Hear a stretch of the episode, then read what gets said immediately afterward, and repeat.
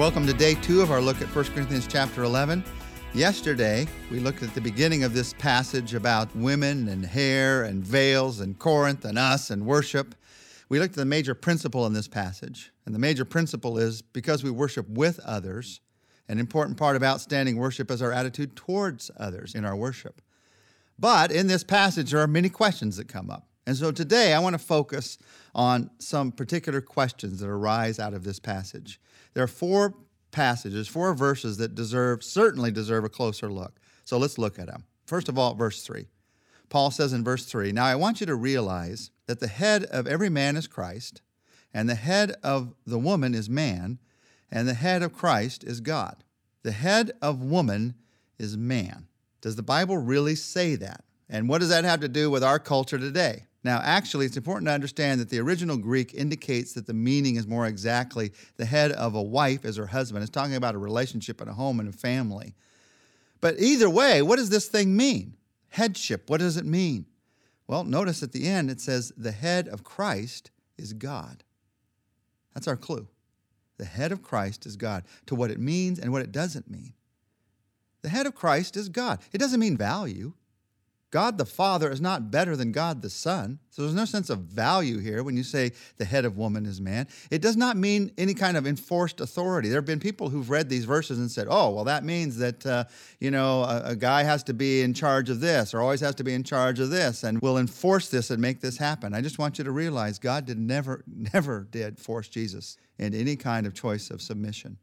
Now, Jesus willingly submitted himself to the will of the Father while he was on this earth, but it was willing. It was a choice. So, what does it mean? It means the loving choice to follow another's leadership.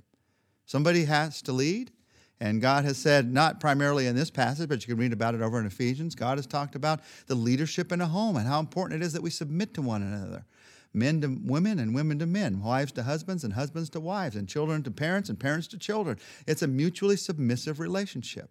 Now, that scares us a little bit.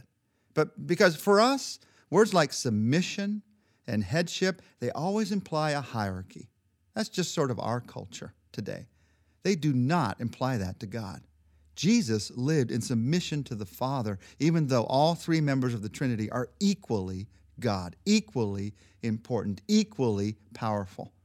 For God, these words are not about some hierarchy of order and control, they're about the way we relate to each other, not the value we put on each other. Now, let's continue through this passage. And in verse 7, we'll answer, and 8, we'll answer some more of some of the questions you might have about verse 3. Down in verse 7, a second of these four verses we're going to look at, the scripture says, A man ought not to cover his head, since he's the image and glory of God, but the woman is the glory of man. All right, what's he talking about here? Well, the assumed statement here is that we're both created in the image of God. Paul knows that. He knew the Old Testament as a Pharisee backwards and forwards. So he understands that God created us, man and woman, in the image of God. He's not focusing on that here. You need to remember, and we'll come to this again in just a minute. Paul is not giving a theology of men and women here. He's giving an argument for why it's a good idea to, for a woman to wear a veil. And here, the assumed statement is that we're both created in the image of God. But Paul says, I don't want to focus on that. I want to focus on the glory, the image and the glory of God. Just as the creation of mankind brought joy to God, the creation of woman brought joy to man. So Paul is again saying we're living in relationship here. This is not just a matter of hierarchy and roles, this is a matter of human beings living in relationship. We're living in relationship to God and we're living in relationship to each other. So any any decisions you make about wearing veils, not wearing veils, hair, this, that in worship, it should all be made in terms of relationships. We want to make rules. We love to make rules. Rules don't work well with relationships. The more rules, the less relationship. It's just the way that it works. In the Old Testament, lots of rules. They didn't have a very good relationship with God. New Testament, Jesus said, I got one rule for you love God with all your heart, mind, soul, and strength. Oh, and the second is love your neighbor as yourself. And we've got this incredible relationship with Him.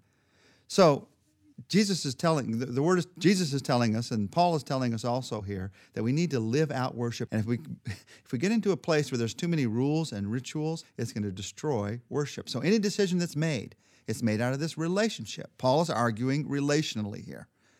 He does that again in verse 8. In verse 8, he says, For man did not come from woman, but woman from man. Neither was man created for woman, but woman for man. Why is Paul saying these things as we walk through this? Why is he confusing us with all this? Well, he's giving them reasons why they should cover their head in worship. And actually, as we've walked through this, we haven't looked at all the verses, but he's, he's given three arguments. We heard some of them yesterday. He uses the argument of exaggeration, of scripture, and of common sense. Exaggeration, we read this yesterday. He said, if you're not going to cover your head with a veil, you may as well just shave your head. That was exaggeration to say, if you're going to look a little like a prostitute in this culture, why don't you just look entirely like a prostitute? Now, that may sound like a shocking argument to you, but if you lived in that culture, you would understand it. Paul is saying you're hurting other people's worship by demanding a freedom that they just don't understand. So he uses the argument of exaggeration. Then he uses the argument of scripture. He's doing that right here. He's talking about woman coming from man, the relationship that we have to each other. He's arguing relationally. And then he's going to argue from common sense. He says, just common sense. And you look at most cultures, even cultures today, women tend to wear their hair longer than men. So common sense is women cover their heads because it's a glory to them. There's some glory in it, not just some order in it. Now, in many ways, I know this makes you scratch your head as you're hearing some of this. In many ways, this is the same as the discussion of meat offered to idols. But because we live in a day that's very sensitive to gender issues, we go a little crazy when we read this passage. It's important to understand Paul is not giving a theology of men and women here. He's presenting arguments for why they should not abuse their freedom and so hurt another believer. And these were arguments that made great sense in their culture. They may not make the greatest sense to you right now until you study them some more. Understand where they came from, understand the heart that's behind them. This is one of the passages of Scripture that the more you study it, the more you understand. But I'll have to admit, having studied this passage of Scripture for 30 years, the more you study it, the more you realize you don't understand as well. I'm going to have some questions of the Lord when I get to heaven about this particular passage. But in trying to understand it, to see what he's saying here, I see that he's saying, I'm arguing relationally, that in worship, you can't forget the relationship. And he argues in balance here. He says, as a woman came from man, we're going to read later, so also a man is born of woman. We are not independent of each other. Because we're not independent of each other, here's the conclusion we must be submissive to each other. Now, submissive does not mean you blindly follow somebody else's orders.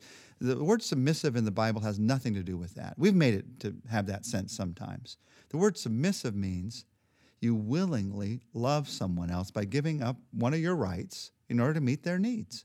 That's submissive. Uh, as you read through this, is the Bible putting women in a lower place than men? Of course not. The truth is, the Bible did not reflect its culture. Some people say that. It changed its culture.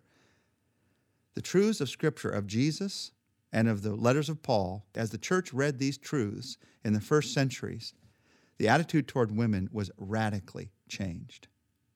I could go into this. Uh, we could take maybe an hour on this. It'd be a great study for you to do sometime just to see how Scripture changed the attitude toward women, made a more positive attitude toward women as fellow sisters in love with Jesus Christ.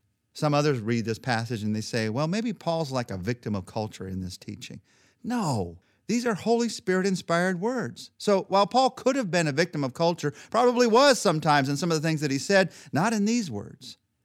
By the way, his culture taught that men should cover their heads in worship. And he says in the churches now, because we got Romans, we got Greeks, we got those who came out of the Jewish faith together, this is what the churches are doing. This is what we've decided to do together in order that all the cultures could come together and worship together. He's just dealing with the practical realities of life. In Bible study, this is an important truth as we walk through this passage about culture and truth. In Bible study, we recognize that some of the examples are cultural, that some of the practices are cultural, but you have to draw the line at saying that any of the truths are cultural. Every truth in the Bible is designed for us all through the ages. Now, with that in mind, there's a fourth verse that needs a closer look, and that's verse 10. After saying women should wear a veil on their heads, in verse 10 he says, For this reason, and because of the angels, the woman ought to have a sign of authority on her head. Because of the angels. We're just getting this sorted out, and now Paul throws this in. Our, our, research team, this was their number one question, without a shadow of a doubt. What's this about angels all of a sudden? Because of the angels, you should wear a veil? Why would they care? Well, here's the sense that I get out of this. I have to understand, I don't completely understand this, may not until I get to heaven, because it's about angels, and I'm not one. But I do know this angels are experts at worship. Just read Isaiah chapter 6. Just read Revelation chapter 5. And so, because of that, I know that angels would be shocked at any attitude of selfish pride or self promotion in worship. Angels, in fact, cover their faces before God in worship. Isaiah 6 2, above him were seraphs. Those are angels with six wings. With two, they covered their faces. With two, they covered their feet. And with two, they were flying. So, for a woman in that culture to cover her hair as a sign of submission before God and in order not to hurt the faith of somebody else, an angel in humility covers its face before God in worship. And so Paul is writing and saying, when you think of the angels and how they worship and the depth of humility that these powerful spiritual beings have, let's humble ourselves before God and worship. When you worship, conduct yourself as if you were in heaven, in God's presence. It's not a matter of how I can proclaim my rights, it's a matter of how I can look at Him. What's the timeless principle here? Timeless principle is that submission is one of the ways that I exercise my freedom in Christ. And in fact, submissive humility is one of the keys to a healthy experience in worship. And so, Jesus, as we pray right now, we humbly submit our hearts to you.